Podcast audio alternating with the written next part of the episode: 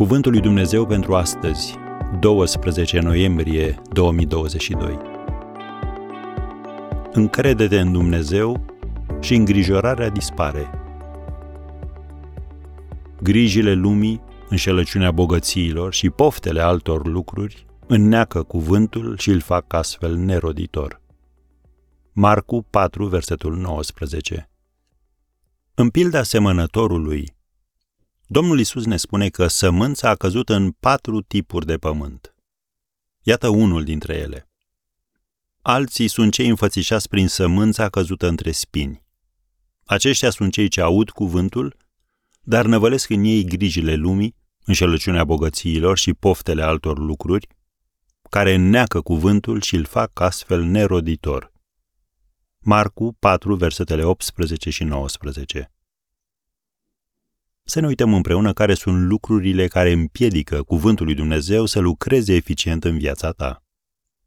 Întâi, îngrijorarea că Dumnezeu nu va avea grijă de tine, și apoi convingerea că dacă ai avea mai mulți bani, o casă mai mare, o mașină mai bună sau o înfățișare mai atrăgătoare, ai fi mai fericit.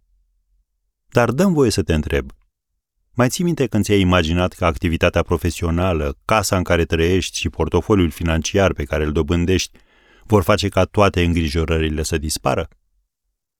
Dar nu merge așa, nu?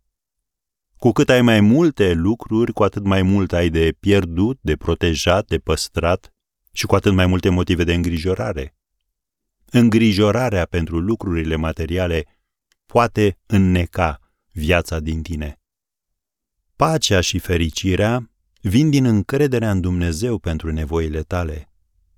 Când știi că acel ceva pe care ți-l dorești este potrivit pentru tine sau nu, Dumnezeu îți va da ceva mai mult. Când meditezi la promisiunile lui Dumnezeu, se întâmplă un lucru uimitor. Îngrijorările tale se micșorează, mintea și atitudinea ta sunt reprogramate și te bucuri mai mult de viață. Domnul Isus a spus în Matei 6, versetul 33, Căutați mai întâi împărăția lui Dumnezeu și neprihănirea lui și toate aceste lucruri vi se vor da pe deasupra. Am încheiat citatul. Așadar, astăzi, pune în capul listei tale de priorități rugăciunea și citirea Bibliei și vei vedea cum îngrijorarea dispare